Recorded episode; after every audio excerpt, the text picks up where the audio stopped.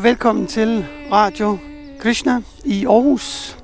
Og jeg sidder her på den uendelige bro ved stranden sammen med min kære medvært, som er... Krishna Karuna Das. Hare Krishna, velkommen til. Ja, og jeg hedder Ananta Sydas, eller Anders Grønlund. Og øh, jamen, vi har jo valgt at sidde hernede, fordi det er et øh, fantastisk smukt sted. Solen er ah, lige stået op. Det er nok at trække den, er det ikke? Jo, det vil jeg også sige. Det, det er lige at gå et skridt for langt. Den er vel, ja, omkring syvtiden om morgenen, og, men solen stråler fra en skyfri himmel. Ja, de har løbet op til 27 grader i dag, så Uha. masser af godt vejr. Og vi har sådan øh, udsigt over Marcelisborg skovene, den vågnende by på den anden side, og lidt Hotel Marcelis og Varne Palæet og lidt kajakroer og morgensvømmer og hvad der ellers er. Ja, så kommer der nok også lige sådan en, en måge, der giver sit besøg med i baggrunden en gang imellem. Jeg tror, de har øh, sagt til de andre måger, at der er morgenradio i dag, så de kommer lige forbi og skal, skal for evides. Men øh, ja, vi har valgt det her for ligesom at få et andet øh, udblik og se, om der kommer nogle nye boller på suppen, når vi sidder hernede. Men også det der med at sende et sted, hvor, hvor tingene er så rolige og fredelige og smukke, det må jo umiddelbart give et løft til indholdet. Eller Ja, hvad tror du? Jamen, det vil jeg. Man bliver påvirket af mange forskellige ting og ens omgivelser. Der er jo nogle folk selvfølgelig, som taler om, at der er forskellige vibrationer. Så øh, det her det er et sted, hvor der sådan er en, en god vibration, hvis det er ens måde at se verden på. Altså nu sagde du også, at det er fredeligt og roligt, men nu det er jo lidt spøjst, fordi det er jo kun os to, der er her lige nu, og det er jo ellers ikke nødvendigvis sådan, det er, når man er hernede på den uendelige bro. Nej, specielt ikke, når man kommer om, om eftermiddagen. Altså, morgenen er ligesom delt ind i forskellige øh, tidszoner. Der er morgenbadszonen, øh, tidszonen, som er fra klokken, er omkring klokken 6 til klokken 7. Og så fra klokken 7 til klokken 8, der er der rimelig fredeligt. Jeg ved ikke, om det er, fordi folk de afleverer deres børn i skolen, eller hvad de ellers skal. Og nu sidder vi her klokken, klokken halv 8, og der er faktisk ikke nogen omkring os. Nej. Så kommer bagefter klokken 8, der kommer hundelufterne. Og så klokken 9, der kommer skoleklasserne. Der kommer som regel en eller to skoleklasser herned. Og, Hver dag. mm, ofte. Ofte. Okay. Ikke hver dag, men sådan to-tre gange om ugen. Så det er velbesøgt, men øh, ellers så er de bare bange for at møde os. Det kan da også godt være. Vi ser sikkert det kunne- det- frygtindgyden ud. Det kunne være, at vi spurgte efter en kommentar til dagens emne. Hvad er dagens emne så? Jamen, øh, det kan jo næsten ikke komme længere væk end, end, end, øh, end vores nuværende situation. Det handler nemlig om øh, en ny kampagne, som øh, er lanceret her i Aarhus for en, tror en 4-5 dage siden, som hedder, ja, det skal jo være moderne, så det er sådan noget med hashtag. Hashtag stoffri 8000. Ja. 8000, det refererer selvfølgelig til... Til postnummeret 8000C.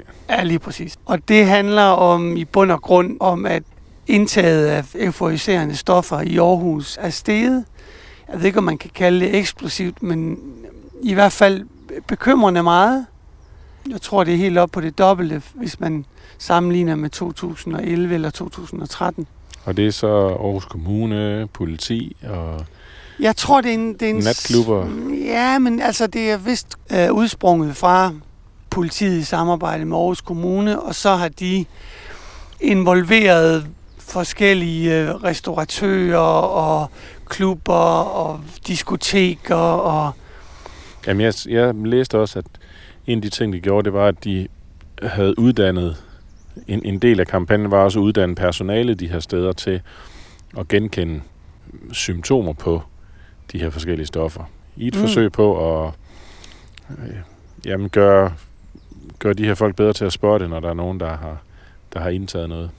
Ja, fordi man opfører sig jo meget anderledes, om man har taget hash eller alkohol eller kokain eller hvad der ellers er af retter på menuen. Ja, så hvis, hvis jeg så skulle være sådan øh, lidt djævelens advokat, er, hvad er egentlig problemet? At, er, altså, hvad er vejen med, at folk de tager stoffer i nattelivet? Man skal ud og fest, man skal have det sjovt. Så hvis det hjælper en til at have det sjovt, Ja, altså spørgsmålet er jo altid, om man i ens søgen efter nydelse ødelægger ens eget liv eller andres liv. Altså gør skade på andre eller en selv. Men hvis jeg nu bare tager nogle stoffer og fester, så gør jeg vel ikke skade på nogen. Så har jeg bare, jeg hygger mig, jeg har det godt. Altså på andre gør du måske ikke skade, selvom der er jo en masse historier om folk, der har lavet åndssvage ting, øh, mens de har været beruset, enten kørt spritkørsel, eller slået folk ned i en brændert, eller ja, gjort andre ting. Men det er jo nok i første omgang en selv, som det går ud over. Og der snakker vi jo både fysisk, altså det går ud over ens krop, det nedbryder ens organisme, og der er selvfølgelig også stoffer, som har en meget, meget dyb påvirkning på ens sind og ens indre liv. Ja. Det er jo ikke nogen hemmelighed, at det er jo nok den største bekymring, hele den mentale del. Fordi der er selvfølgelig også nogle fysiske konsekvenser for stofindtag, specielt med de, øh, specielt med de hårde stoffer, som for eksempel kokain eller heroin. Men den mentale del er jo også en meget stor del af det. Altså, jeg kom lige til at, at tænke på, fordi her, der var sådan, jeg synes, der var en fin, en fin ting her i forhold til en definition af, hvornår man er afhængig. Okay. Fordi øh, WHO, altså Verdenssundhedsorganisationen, de har lavet en definition af, hvornår man er afhængig af rusmidler. Og de er så, der er seks punkter, der er nævnt her. Og så har de sagt, hvis det er sådan, at tre, hvis man opfylder tre af de her krav, Okay, hvis man kan Så- sætte kryds ud for tre af dem, så... ja, så er man, ude, man så er man uden afhængighed. Okay. Så den første, det giver, det er øh, meget stærk trang til at indtage stoffet. Og nummer to, det er så vanskeligheder ved at styre indtagelsen, stanse eller nedsætte brugen. Og den, det tredje kriterie, de bringer op, det er fysisk eller psykisk ubehag, abstinenssymptomer, Mm. når stoffet ikke indtages, eller når personen indtager stoffet for at undgå abstinenssymptomer. Og så er der nummer 4, udvikling af tolerans. Det vil sige, at efterhånden skal mere stof til for at opnå den ønskede virkning. Og 5, rusmidlet har dominerende rolle i personens prioritering og tidsforbrug. Og nummer 6, vedblivende brug trods erkendte skader. Altså det er jo selvfølgelig en anden ulempe, kan man sige, ved, hvis man tænker, om jeg vil bare feste og tage nogle stoffer, at man, man risikerer simpelthen en afhængighed. Man risikerer, at, at det går fra, at den her idé om, jamen, øh, at det er ligesom, at det på en eller anden måde sætter mig fri, og det gør mig gladere, og det gør mig mere vel tilpas til, at du kan faktisk ende i en afhængighed. Og så har du mistet noget frihed. Alle ting, man gør regelmæssigt, bliver jo til en... Jeg ved ikke, om man kan kalde det en afhængighed. Er i hvert fald en, Man kan en også kalde det vane. en- Ja, en vane kan man jo også godt kalde det. Og der er jo ikke noget dårligt som sådan i, i gode vaner. Men det er jo netop det der med, at hvis vi kommer tilbage til det, vi snakkede om før, omkring hvorfor det er skadeligt, eller hvad for nogle negative ting, der kan, der kan være omkring det, så er det jo klart, at, at hvis det er noget, som at det bliver en vane at have... Godmorgen. Ja, vi sidder jo hernede på den øh, uendelige bro, så der kommer folk forbi en gang imellem, så vi plejer at være høflige og, og sige pænt godmorgen og, og hilse. Øh, og det kunne da også godt være, hvis vi havde nogle spørgsmål til dem, så øh, at de så havde lyst til at, at svare. Vi, vi kunne godt finde på at spørge folk, ja. Ja, lige præcis. Men nu snakker du om frihed. Ja, fordi det, der er jo tit, man, kan man sige, hvis det er sådan, at man har et meget liberalt syn på tingene, så vil man sige, at der skal være for mange begrænsninger. Det kunne godt være, at man havde den holdning, at man skal være fri til at tage stoffer. Ja, ja. Men som du siger, hvis man ikke kan stoppe med det, så har man jo et problem med friheden. Så kan du ikke sige, du kan jo ikke sige nej. Men der er selvfølgelig også mange af dem, som indtager stofferne, som måske er feststofmisbrugere, eller hvad man kalder sådan noget. Ja, så skal jeg Altså- selvfølgelig også sige, at der er også stor forskel på, øh, hvor afhængighedsdannende de her stoffer de er. Mm. Jeg kan da huske, dengang jeg var ung, det er efterhånden mange år siden, der var det ikke noget, man fandt ret meget af rundt omkring i øh, byen til fest og sådan noget. Jeg er aldrig som ung, de to-tre år, hvor jeg ligesom begik mig i, i Aarhus' natteliv, øh, der er jeg aldrig blevet tilbudt ecstasy, eller øh, kokain, eller heroin, eller... Jeg tror også, det er blevet mere fremherskende. Og så, så, altså mit indtryk er i hvert fald også, fra da jeg var ung, hvilket det er jo også ved at være en del år siden efterhånden, at der var også sådan en, altså, det at tage heroin for eksempel, ikke? Det var på ingen måde smart og tjekket, vel? Altså, det var sådan... Det tror jeg heller ikke, det er mere. Altså, det tror jeg aldrig, det har været. Det er virkelig sådan et... Altså, jeg, jeg tror, når man, når man ender på heroin, så er det ikke smart mere. Nej, men, men i hvert fald her i Danmark, vil jeg sige, fordi nu har jeg set i, i USA, der har de jo et kæmpe problem med heroin, misbrug. Og det er jo spredt ud over hele landet, fordi distributøren de har fundet forskellige måder at få det ud til folk på. Mm. Og det er alle mulige, altså det er alle mulige unge mennesker, som også læser på universitetet, og som okay. er, altså hvad du vil sige, sådan velintegrerede og ressourcestærke mennesker, men som ryger i der med begge ben, og lige pludselig så sidder de i en afhængighed. Altså der har været rigtig mange øh, tilfælde, hvor jamen, forældre de har mistet deres børn til en overdosis, mm. og, og, og der taler vi om unge mennesker, som står i en uddannelsessituation, og som ligesom, man kan sige, har hele livet for sig. Så, ja. så det er ikke nødvendigvis... Ja, det overrasker mig faktisk, fordi jeg havde altid tænkt på heroin som sådan et, jeg ved ikke, om man kan kalde det asocialt øh, taberstof. Altså, at man med heroin ikke kunne fungere som en normal del af samfundet. Jamen, det er vel også bare et spørgsmål om tid. Det er i hvert fald min forståelse også med heroin, ikke? At, at det kommer til at trække dig ned på et eller andet tidspunkt. Men der, jeg så en udsendelse, hvor der var mange af de unge mennesker, de formåede ligesom at skjule det.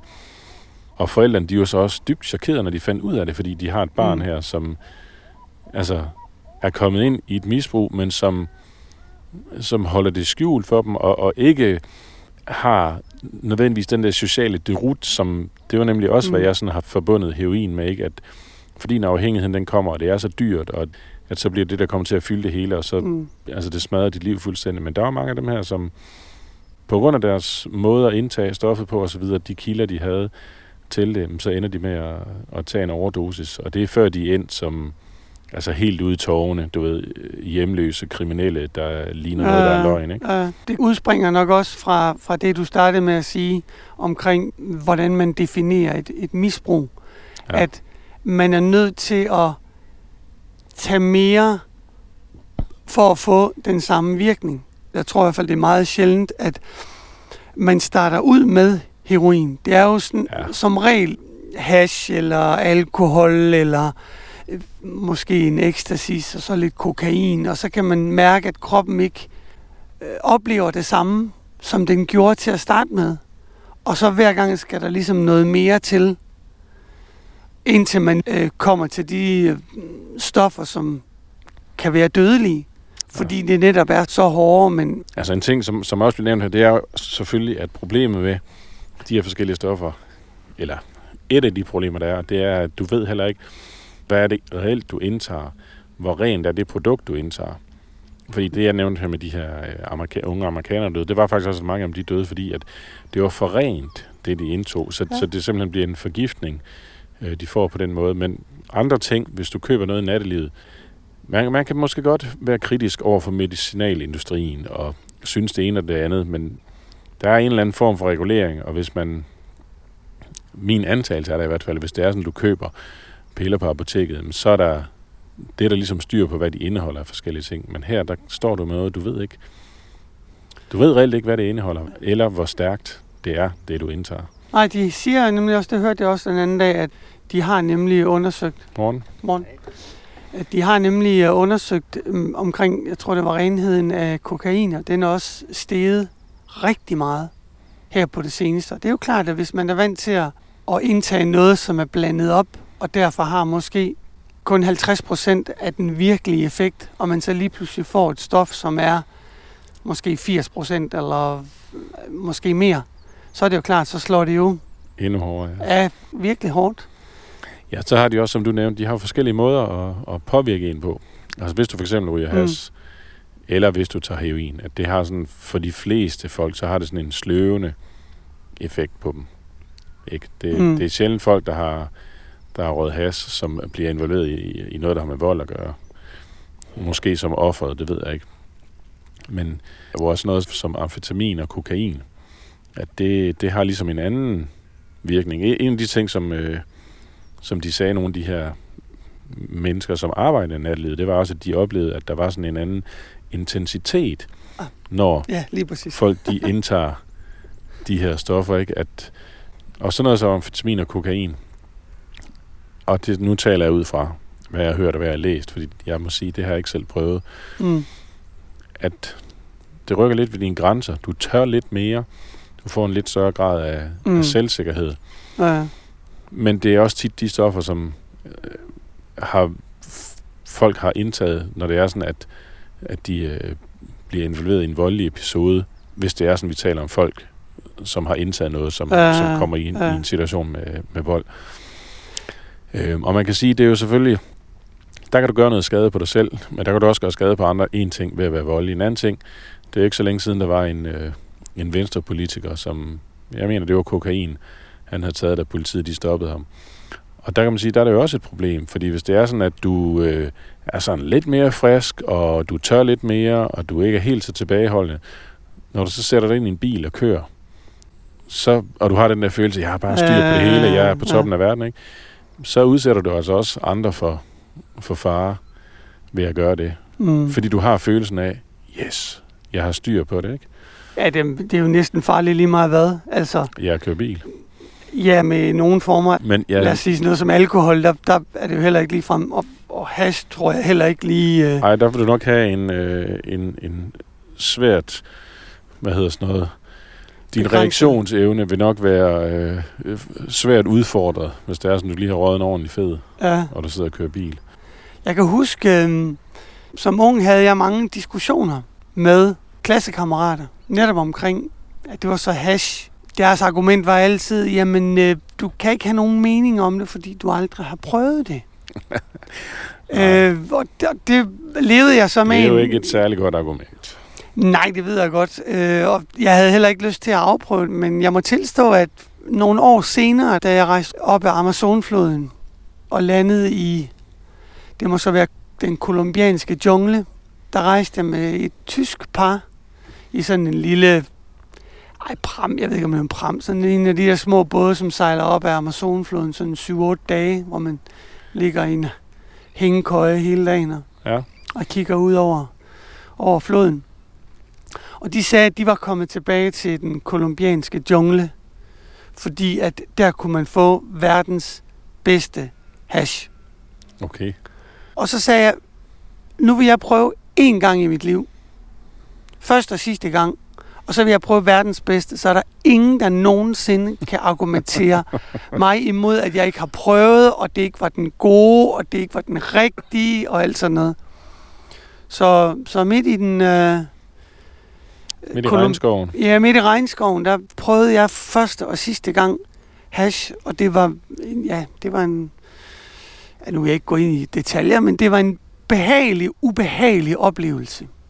Altså den der oplevelse af at, at få det rigtig godt og rigtig behageligt, men samtidig det der med at være afskåret for at kunne handle bevidst i verden. At man ligesom, jeg havde den følelse af at, at kigge på verden gennem sådan en tyk glasplade, som, åh, det var dejligt og rosenrødt og fantastisk og øh, alt muligt, men, men jeg kunne ligesom ikke gøre noget. Det var en virkelig ubehagelig oplevelse. Altså nu kan jeg jo sige, jeg har jo også som øh, i mine unge dage prøvet kræfter med has, og jeg vil da sige, at jamen, jeg endte i et misbrug, fordi det var en afhængighed til sidst, ikke? Uh, Og jeg havde så bare sagt til mig selv, jeg skal ikke prøve andet end det her. Jeg var simpelthen bange for, mm. Hvordan det ville påvirke mig, hvordan det ville uh, påvirke uh, min, min bevidsthed, om det ville ændre mig, om jeg ville kunne blive den, jeg var, hvis det var sådan, jeg prøvede at tage et eller andet. uh, Øhm, så jeg vil sige, det har jeg i hvert fald erfaring med. Det kan jeg godt tale med om. Og så er der mange, der siger, at det kan være springbrættet til noget andet. Det blev det så ikke for mit vedkommende, men jeg har også ligesom taget det her bevidste valg om, at jeg skal ikke gå skridtet videre med noget andet. nej, Hvor jeg vil sige, at øh, jeg har da en kammerat, som gjorde det modsatte. Og han, han har været igennem altså alle de forskellige stoffer, og, og virkelig har været ude i tårerne, ikke? Så det, man skal være forsigtig. det kan godt være, at det ikke trækker en videre ind i noget dybere misbrug og noget fuldstændig øh, livsfarligt misbrug. Men jeg har da også snakket med, øh, med personer, som for eksempel har, har røget meget øh, hash i deres unge dage.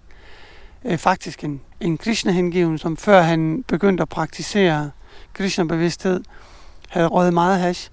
Og han sagde, at han kunne stadigvæk mærke det på sit sind, at det ligesom var blevet påvirket negativt. Han havde svært ved at koncentrere sig og huske ting. Og altså nu, nu stod der også sådan, nogle af de fakta, der var her, det var også, at det kan være ekstra farligt at tage forskellige stoffer, øh, når man er ung, fordi hjernen er først færdigudviklet, når det er sådan, at, at man er 20, måske endda lidt op i 20'erne. Okay. Så det vil sige, at der er også sådan rent fysiologisk er der en påvirkning, for mange af de her stoffer går ind, altså når det er sådan, man får en hallucination, så er det jo fordi, at, at det går ind og påvirker den balance, der er i hjernen. Mm. Og altså, vi har også det her dopamin, som er sådan en belønnelsesstof, som man kan få på forskellige måder. Ja. Øh, det kunne også være ved at løbe, for eksempel, ikke, at, du, at du oplever det. Men det vil sige, at, at rent kemisk kan det gå ind og, og rode med nogle ting, og fordi hjernen den ikke er færdigudviklet, så kan det have en ekstra påvirkning, Mm. rent fysiologisk. Ja.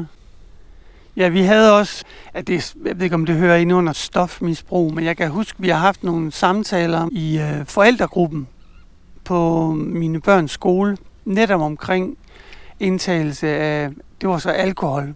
Og vi havde heldigvis en mindre gruppe forældre, som var, som var meget seriøse omkring det, og sagde, at jamen, øh, problemet med, når man begynder at, som du siger, når man er ung, og begynder at indtage rusmidler, så er det sådan, at du har ikke de øh, værktøjer til at kunne sige nej. Du har ikke den kapacitet til at kunne sige nej og kunne styre dig og tage de rigtige valg. Så man bør ikke udsættes for de muligheder, før man har de værktøjer til ligesom at kunne navigere sundt ind i det. Så hvis der for eksempel man kommer til et sted, og hvor det, lad os sige, det, det flyder med alkohol, og du er 12 år, ikke? du har sådan en ungdomsfest eller børnefest, og det flyder med alkohol, så sandsynligheden for, at du begynder at drikke, er jo langt større, fordi du ikke kan sige, om det der, det skal jeg ikke have noget at, at gøre med. Du har ligesom ikke kapaciteten til at kunne sige ja og nej de rigtige tidspunkter. Så det der med at vente med at gå ind i hele det univers, jo længere man kan vente, des bedre er det. Og nu, nu lyder det måske sådan lidt langt ude, når vi egentlig sidder og snakker om stoffer i nattelivet, men jeg tænker jo, der er, der er jo en parallel, man kan drage til, til internettet og til vores, vores forbrug på internettet, fordi det er jo lidt det samme også, at hvis du går ind der som barn, så skal du ligesom også, du, du kan ikke gennemskue, hvad er det, der foregår her? Hvad er det for nogle ting? Er det godt? Er det dårligt? Hvad er det, de vil? Dem, som, hvad er deres motivation? Og det kan jo bare være, bare være en YouTuber, som man har, som man tænker, hey, du ved, han er helt vildt fed, ham kan jeg godt lide. Men hvis man ikke ved, hvem han bliver betalt af, hvad han ligesom, hvad han får af reklamepenge, Mm hvorfor har han, så ved man ikke de meninger, han har. Hvorfor har han dem? Er det rent og skær noget, som han bare mener, eller ligger der et eller andet andet bag? Øh, Så det der med at være øh, velforberedt og ligesom have lært nogle ting og have tænkt over nogle ting og have diskuteret nogle ting, det er jo rigtig vigtigt i alle sammenhænge. Mm. Ja, fordi det er jo også tit, at i hvert fald med mange af de hårde stoffer, som for eksempel øh, kokain, at der er det jo også mange gange, at man bliver tilbudt gratis Jamen, den ved, første omgang. det, og det ved det er jo ikke kun stoffer, det er jo alt muligt. Hvis du gerne vil sælge noget, hvis du så starter med at give gratis smagsprøver, så folk de får en oplevelse af, hvad er det her, hvad kan det her gøre for mig? Ja. Jamen, så er det ligesom, det er en god måde at hive fat i folk. Det, altså, vi bruger det jo også inden for kristnebevægelsen. Til Tanya Mahaprabhu, han startede med at dele Hare Krishna mantra ud gratis, du ved. Ingen forpligtelser, bare chant Hare Krishna mantra. Mm. Så øhm, det er jo en velkendt ting, og en gammel måde at, kan man sige, hive fat i folk på. Men jeg tænkte, der er selvfølgelig en helt anden dimension af det også, at hvis man taler om, jamen jeg vil gerne, jeg vil gerne feste, jeg vil gerne have det sjovt, så kunne man også starte med at sige, okay, men hvad er det i, hvad er det i din hverdag, hvad er det i dit liv, som gør, at du, at du søger det her, og du skal tage stoffer for at få en glæde og en tilfredsstillelse. Hvorfor, Øh, hvorfor kan man ikke få det på en anden vis? Og altså, der er jo en beskrivelse af Krishna, som også er gældende for os. Det, det siges, at Krishna han er Satchit Ananda. Han er Sat, han er, han er evig. Chit, han er fuld af viden, og Ananda, han er fuld af lyksalighed. Så det vil sige, den lyksalighed, som vi søger efter, hvis det er sådan, at vi tager forskellige former for rusmidler, den er til stede dybt inde i os. Mm. Og det er et spørgsmål om, hvad skal der til for at nå den, den glæde, den lyksalighed, som er der. Hvordan kommer vi ind til det? Mm. Eller ind til den? Ja. Ja, vi har så lige en, der kører i baggrunden her og er i gang med at slå noget græs. Og nu er han også på vej igen, så det kan godt være, at det bliver et kort visit. Netop omkring det der med øh, øh, rusmidler. Jeg kan huske en gang, at Sheila Prabhupada han skrev i en af hans bøger, at det praktisk talt er umuligt at leve i den her verden uden rusmidler, hvis du ikke har et åndeligt liv. Fordi det at leve i den materielle verden er meget hårdt, er meget lidelsesfuldt. Mm. Og derfor er du nødt til at have en eller anden form for måde at stikke af og slippe væk og dulme den, den smerte, som, som hele tiden øh, eksisterer. Fordi en ting er, at du ikke får den dybe, inderlige lykke, som sjælen higer efter hele tiden. Men også fordi, at, at specielt i dag, hvor det moderne liv er blevet så stresset og så fyldt med problemer, både mentale og fysiske, og ja, det vi snakker om den anden dag, det er jo måske en million mennesker, som går rundt med kroniske fysiske smerter. Ja. Ikke? Så, så du er hele tiden nødt til at have noget, som sådan dulmer den stress, eller altså, hvordan er det, man siger med, med arbejdsmarkedet, at dem, der arbejder, de er stressede, og dem, der ikke arbejder, de er deprimerede. Så alle har brug for noget til at, ligesom at dulme enten stresset, eller den følelse af tristhed og meningsløshed, som nok er det, som rammer mest. Men man kan også sige, at det er jo sjælens natur, det her med at være evig. Så det er også derfor, at vi, det her med døden, det er sådan lidt tabu, og der er ikke nogen, der sådan glæder sig til at dø. Medmindre du kommer i en situation, hvor der er så intens lidelse på forskellige vis, mm. Mm. at, at du ligesom søger udfrielse fra den lidelse. Ikke? Ellers så, så søger folk jo ikke døden. Nej.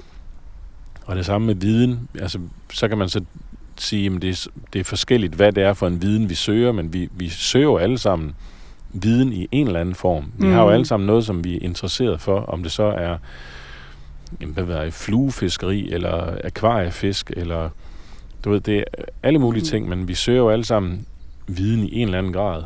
Og så er det det her med lyksaligheden, ikke? Vi søger jo alle sammen at blive lykkelige. Det, vi søger jo ikke efter ulykke, eller at være ulykkelige. Så det er en helt naturlig ting for sjælen, at man søger den her lykke, men og så nogle gange så taler man selvfølgelig om, at stoffer de kan være bevidsthedsudvidende, men det, mm. som Mm. de reelt set er, ikke, det er, at de er bevidsthedsforvrængende. Altså, bhakti yoga processen der handler det jo netop om, at man når ind til kernen, og at man ligesom får skrællet alle de lag af, af det, der ligger udenom, af forskellige Mm. øh, misopfattelser af, hvem er jeg? Altså, der er jo det her, der er et vers i Bhagavad Gita, hvor Krishna han taler om, at han taler om forskellige grader af tildækning, at ligesom et spejl, det kan være dækket af støv. Og hvis du så kigger i det her spejl, og det er støvet, så kan du ikke se dig selv klart og tydeligt. Du får ikke et perfekt billede. Refleksionen er ikke perfekt, Mm. fordi der er støv på spejlet. Ja. Men hvis man fjerner støvet, og det er ikke særlig meget, der skal til for at fjerne støvet, så kan man tydeligt se refleksionen. Så det er, det er et billede på øh, den menneskelige livsform, hvor tæt vi egentlig er på at kunne erkende sjælens natur. Og så er der også han, et andet eksempel, han giver, det er ligesom, at ild det er dækket af røg. Der er nogle gange, så ser du måske kun røg, du ser måske ikke flammerne. Men det, at der, det, at der er røg, er bevis på, så må det være ild, fordi det er ligesom røg, det kommer ikke bare af sig selv. Nej, nej, nej. Men det er, en, det er en større grad af tildækning. Og så er der, ja, det tror jeg faktisk, han sammenligner med, at det er ligesom, hvis du er dyr, så er sjælen, så er den mere tildækket i den livsform. Okay, okay, ja. Og så er der, øh, at ligesom et, ligesom fosteret, det er dækket af livmoderen. Det er sådan en endnu større grad af tildækning. Mm, mm. og det, det så kunne, øh, kunne svare til planteliv. Ja. Men det, jeg synes, det er interessant, det du snakkede om først omkring øh, det med, at vi egentlig ikke har lyst til at, at dø, at vi er evige, og derfor leder vi efter, at tingene holder ved. Men stoffer er jo også en måde at flygte fra virkeligheden Mm, på. Ja. Og det er jo også en form for, jeg ved ikke, om man kan kalde det, ikke selvmord, men det der med at flygte fra det liv, man har, det manifesterer sig jo også i ekstrem grad i form af et selvmord, hvor man ligesom siger, det her det kan jeg ikke holde ud, nu vil jeg ikke bare flygte ved at tage nogle stoffer, eller lave et eller andet andet, som får mig til at tænke på noget andet. Nej, nej, min situation skal simpelthen ophøre med at være. Ja, lige præcis. Men mange gange er stoffer jo en, en, netop en flugt Ja, for ens daglige lidelse, som så vender tilbage tifold. Fordi den kommer ikke bare, verden kommer ikke bare tilbage, som den var før. Den kommer mange gange tilbage meget værre, fordi så har man ødelagt sin krop, og så har man måske også ødelagt sit sind, og så har man måske lavet en masse åndssvage ting, som gør, at man har en straf, der skal udstås. Man har måske brugt en masse penge, som man ikke havde. Så på den måde går man fra, på spansk så siger man fra Guatemala til Guatepeor, fra asken til ilden. Så den der tendens til at flygte fra smerte er jo meget naturlig, men den kan meget nemt blive, øh, eller den ender som ofte meget selvdestruktivt. ja. Fordi det er jo naturligt, at man ikke vil lide. Hvem har lyst til at, at lide? Have det dårligt? Have smerter? Enten i kroppen eller, eller i sjælen. Det er der jo ingen, der har lyst til. Jamen, vi, vil, vi vil jo være lykkelige. Vi søger jo, Mm. vi søger jo glæde. Vi søger jo tilfredsstillelse. Vi søger jo også relationer, hvor vi ligesom oplever de her ting. Nu du snakkede om først evighed, og så snakkede du om Viden. viden. Og det er jo også et interessant tema omkring det her. Fordi når man gerne vil søge lykke, så kommer det også an på ens viden, hvor man søger det henne. Klar. Fordi hvis du ikke har nogen viden, så er det jo klart, nå, øh, jeg kan godt lide at spise is. Og så måske i ens dumhed, så tænker man, hvis jeg bare spiser masser af is, så bliver jeg endnu mere glad. Men en person, som har viden, ved godt, at altså, du bliver ikke mere glad af at spise 5 liter is, end hvis du spiser en kugle is. Du får faktisk meget mere lidelse af det. Og der, derfor er det selvfølgelig, jo, jo højere ens viden er, des mere øh, målrettet kan man gå efter den nydelse, som ikke bare holder 5 minutter eller 2 sekunder, men kan holde længere. Altså, den højeste nydelse må jo umiddelbart være den nydelse, der holder længst. Kan vi ikke blive og, enige om jo, det? og det man, det man bør efterstræbe. Så det vil sige, hvis du gør nogle ting, som giver dig en lykke, en glæde, et velvære, som holder længst, så er du closed. Er det ikke sådan, man siger? Jamen, jo. Eller nej, det er ikke sådan, man siger, men... Men, men, men øh, det, det lyder da rigtigt. Da kristnebevægelsen blev startet op af Prabhupada, ikke, så en af de ting, et af de slogans, kan man sige, de, de kom op med, det var stay high forever. Fordi der var rigtig Ah. mange af dem, som... Altså, Prabhupada, den kommer til USA midt i 60'erne, så det var i, Åh, hele det her ja. hippie og frigørelsesbevægelse, som der var på det tidspunkt. øh, Øhm, så den her idé om, at man kunne blive høj, og man kunne forblive høj, var jo noget, Mm. som, som gav genklang med den gruppe mennesker, fordi at jamen, de tog alle mulige stoffer, de havde fri sex, ikke? de prøvede på alle mulige måder at, at finde den her lykke. og presse Som, øh, citronen. Ja, jeg tror, er det så lige øh, Det er Molsfærgen? Molslinje-bølgen, der kommer. Eller Ja. bølgerne, der kommer. Så dem kan vi høre nu. Nå, men i hvert fald, det gav genklang med, med, med Mm. de mennesker her. Fordi de er jo vant til at tage forskellige stoffer. De søgte ligesom efter den her en ekstase. Men problemet er jo selvfølgelig, når det er sådan, at du gør det kunstigt ved, at du indtager et eller andet, jamen så, så er det en midlertidig ting. Altså, du, du kommer ned igen fra det, og, og som du siger, tit med tømmermænd, eller på forskellige vis, hvor du, det er forbundet med noget lidelse også. Mm. Så øhm, det var som sagt et slogan, som, som fangede mange dengang. Og når ja. du nævner det her med, at det, den viden, man har, er bestemmende for, hvilken lykke man så søger efter. Det er jo også, altså, det aller, noget af det allerførste, kristne siger i Bhagavad Gita, det er jo, at vi er ikke den her krop, vi er en evig åndelig sjæl. Mm. Så hvis man accepterer det som en... Altså, det kan godt at man ikke har kendt det. Men hvis man siger, okay, det, det, nu er det mit udgangspunkt, så er det også naturligt, at man så vil søge lykke på sjælens platform. Fordi mm. når kroppen er midlertidig, så må den nydelse, som man kan opnå gennem kroppen, jo nødvendigvis også være midlertidig. Ja. Hvorimod, når sjælen er evig, den lykke, du så kan, kan få gennem sjælen, potentielt må være evig. Ja, fordi det er også netop, som du siger, det der med, at vi ikke er kroppen, og kroppen er en, på sanskrit hedder, øh, bliver den kaldt også en yantra, altså en maskine. Og det vil sige, hvis du har en, lad os sige, du har en bil, så kommer den også med nogle instruktioner om, hvilke ting, der skal fyldes på den. Den kræver noget vedligeholdelse. Ikke bare vedligeholdelse, men hvad der skal fyldes på den, for at den kommer til at køre. Og det er jo det, der er hele pointen. Hvis du forstår, at kroppen er en maskine, så alt efter, om jeg har købt for eksempel en dieselbil eller en... Hvad det nu ellers er. bil. Elektrisk bil. Så er jeg jo nødt til at vide det, på hvad, hvilken øh, brændstof fungerer min bil bedst.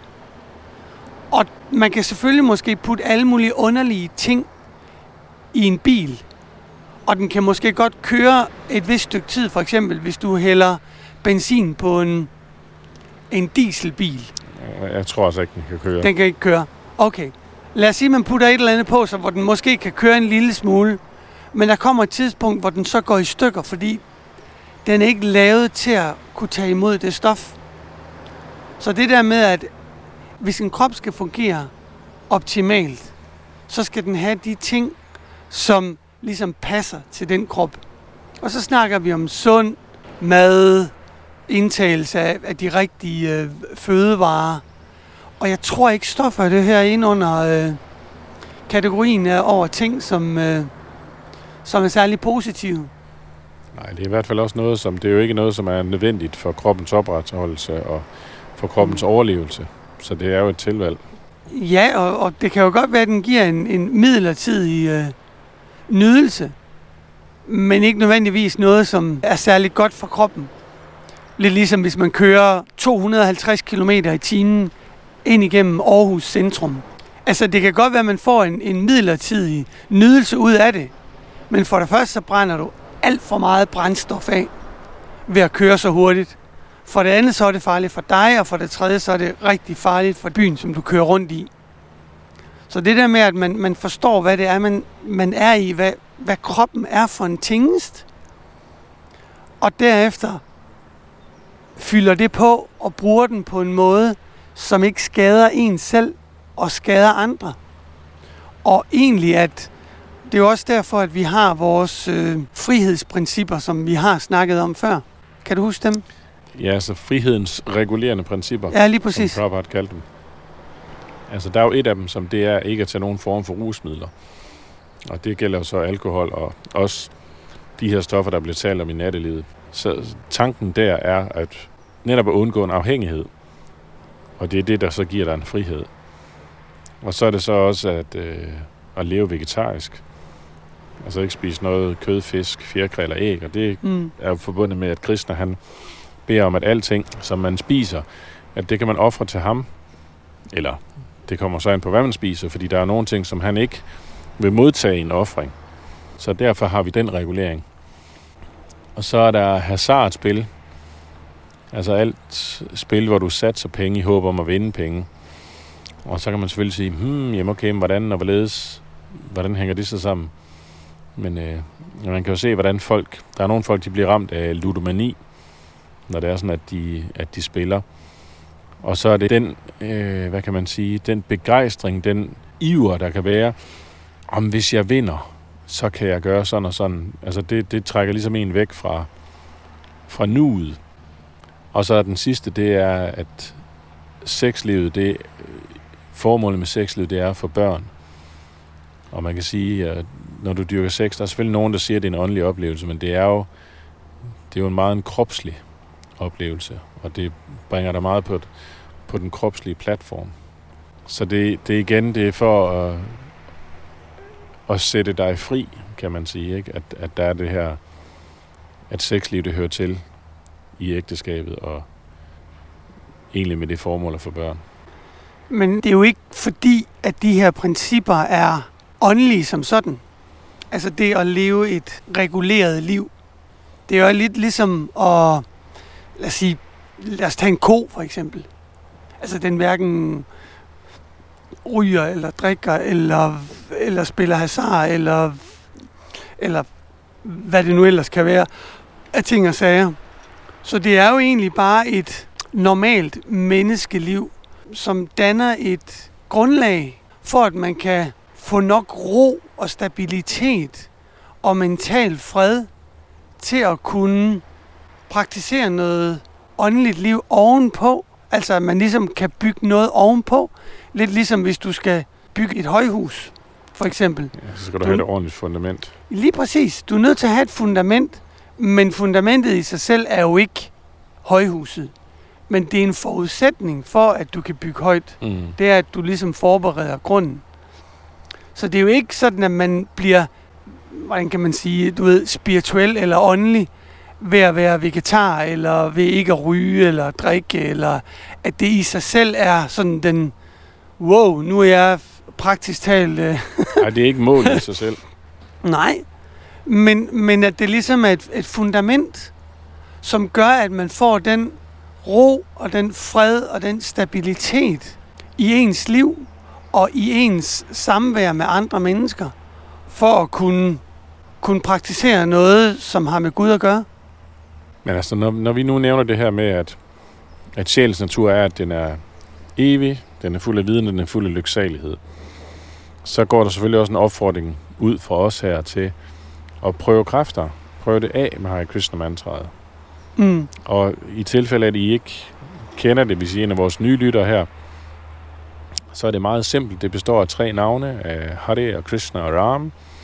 Og mantraet, det lyder Hare Krishna, Hare Krishna, Krishna Krishna, Hare Hare, Hare Rama, Hare Rama, Rama Rama, Hare Hare. Og det her, det er, det er navne på Herren selv, og hans kvindelige modstykke Radharani, eller Hare, hvor øh, ved at tiltale Krishna på den måde, ved at tiltale Radharani på den måde, at så er det muligt at forbinde sig med Krishna, og derigennem opleve hans nærvær, fordi det er en af Krishnas kvaliteter, som en af hans åndelige kvaliteter, det er, at han er ikke forskellig fra sit navn. Vi, vi lever i en verden, hvor alting er begrænset og afgrænset, men mm. det er modsat i den åndelige verden. Så man kan rent faktisk opleve Krishnas nærvær ved at, at chante hans navne. Mm. Og det kan godt være, at hvis man sætter sig ned og gør det, at det, og man så har prøvet at tage forskellige stoffer, at man ikke oplever, at det... Nå, men der er måske, måske ikke lige giver det samme kick som at tage øh, et halvt gram kokain eller sådan noget. Nej, men altså, så er det selvfølgelig også vigtigt at forstå, at, at det er en proces, og at Krishna, han er ikke øh, tvunget til at åbenbare sig for en. Fordi det er, en, det er egentlig det, man beder om ved den her bøn. Det er, at Krishna, han vil vise sig for en, og han vil tage en plads i ens hjerte, og han vil komme ind i ens liv igen, fordi vi PC lever, i hvert fald de fleste af os, et liv, hvor vi måske er meget langt fra Krishna. Mm. Så, så det er egentlig det, man beder om. Men Krishna, han siger også, at i den grad, man, man overgiver sig til ham, i den grad åbenbarer han sig for en.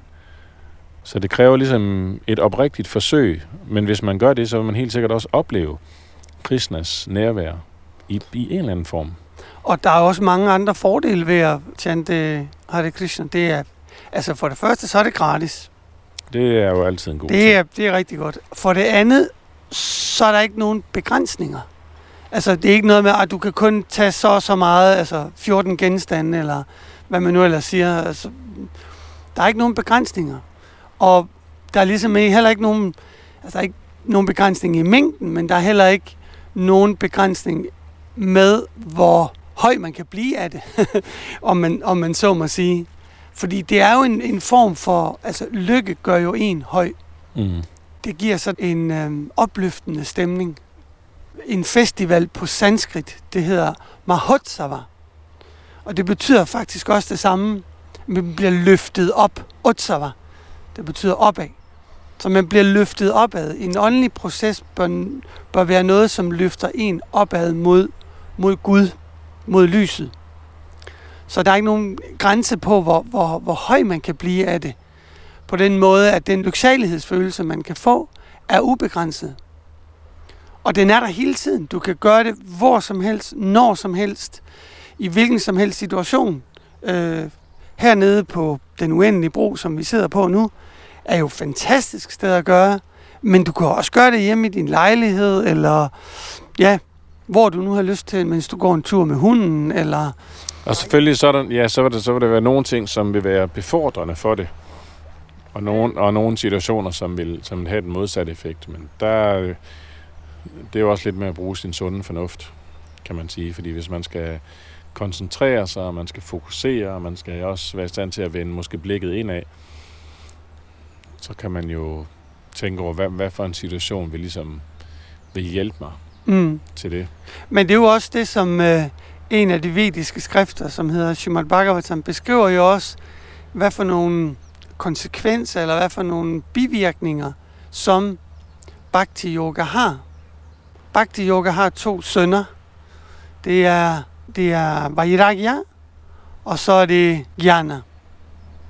Det vil sige, det er viden, Jnana, på den ene side, og så er det Vairagya, som er forsagelse. Det vil sige, det at praktisere Krishna-bevidsthed, det er at praktisere Bhakti Yoga, som for eksempel består i at, at chante Hare Krishna-mantraet. Øh, det gør for det første, at man får måske ikke nødvendigvis en teoretisk viden, at du lige pludselig får en masse facts, som øh, dukker op på din nethinde. Nå, det er det, det er det, det er det. Det er mere et spørgsmål om, at du forstår tingene på en anden måde. Du får en indsigt, og du kan se, at det her, det er faktisk ikke godt for mig. Du kan faktisk få en forståelse for, det her, det er ikke så smart at gøre. Og på den anden side, så får du vairagya, som er forsagelsen. Det vil sige, at din tilknytning, som var netop det, du snakkede om før, det der misbrug, hvor du ikke kan lade være med at gøre noget, fordi du simpelthen er hugt på det.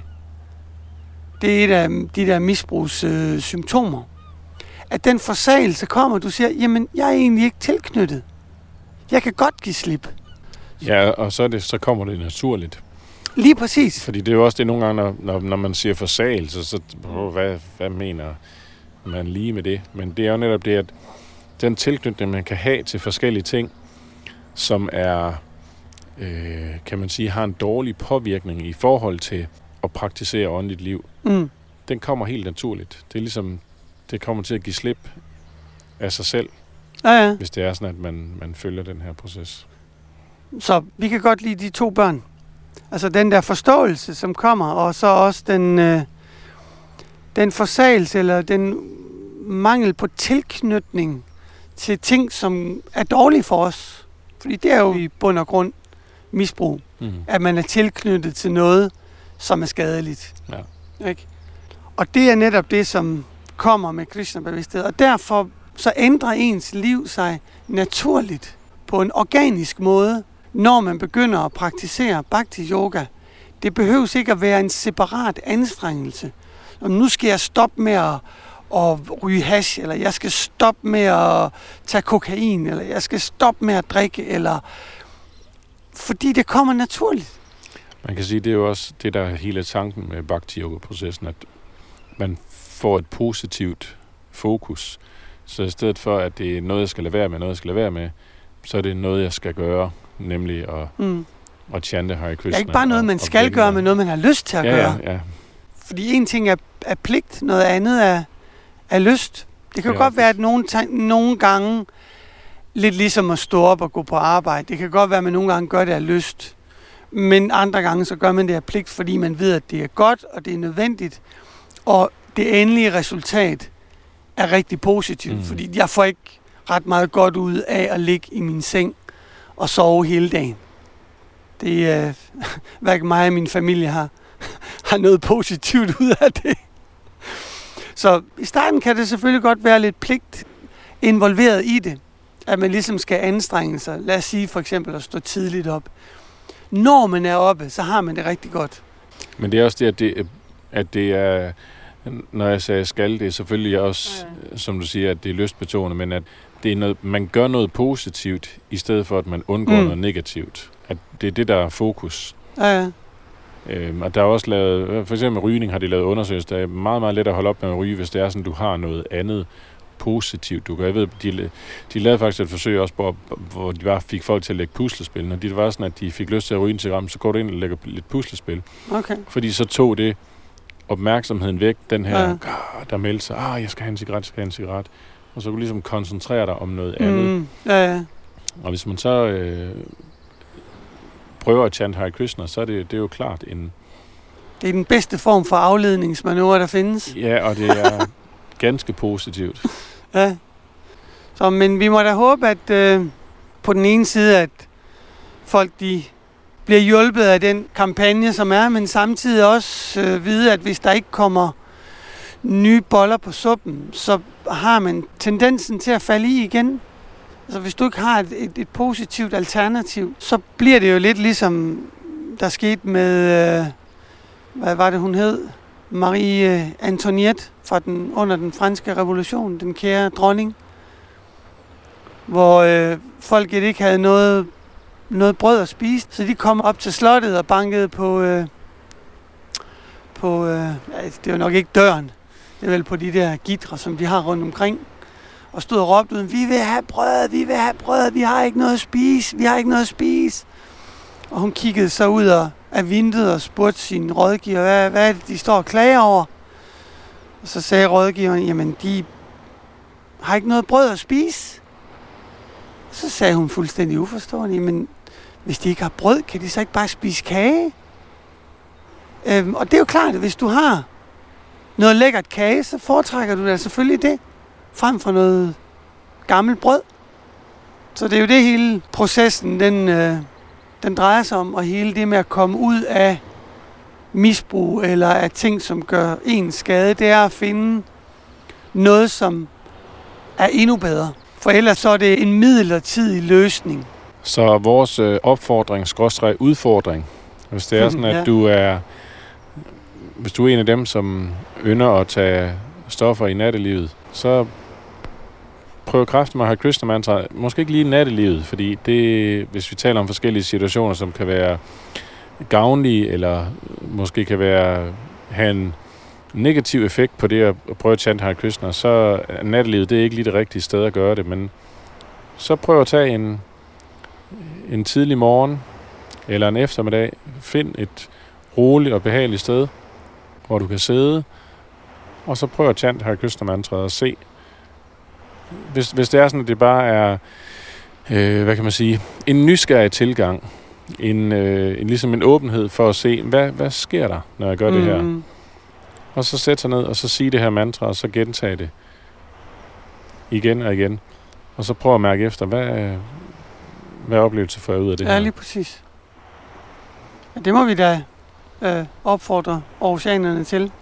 Det kunne da være fantastisk, så vi kunne få de der misbrugs- eller stofindtagelses øh, statistikker til at, til at falde lidt. Det vil vi da gerne bidrage med, vil vi ikke? Jo, og øh, altså, som du sagde tidligere, det er jo gratis, så, så prøv ad og se, ja.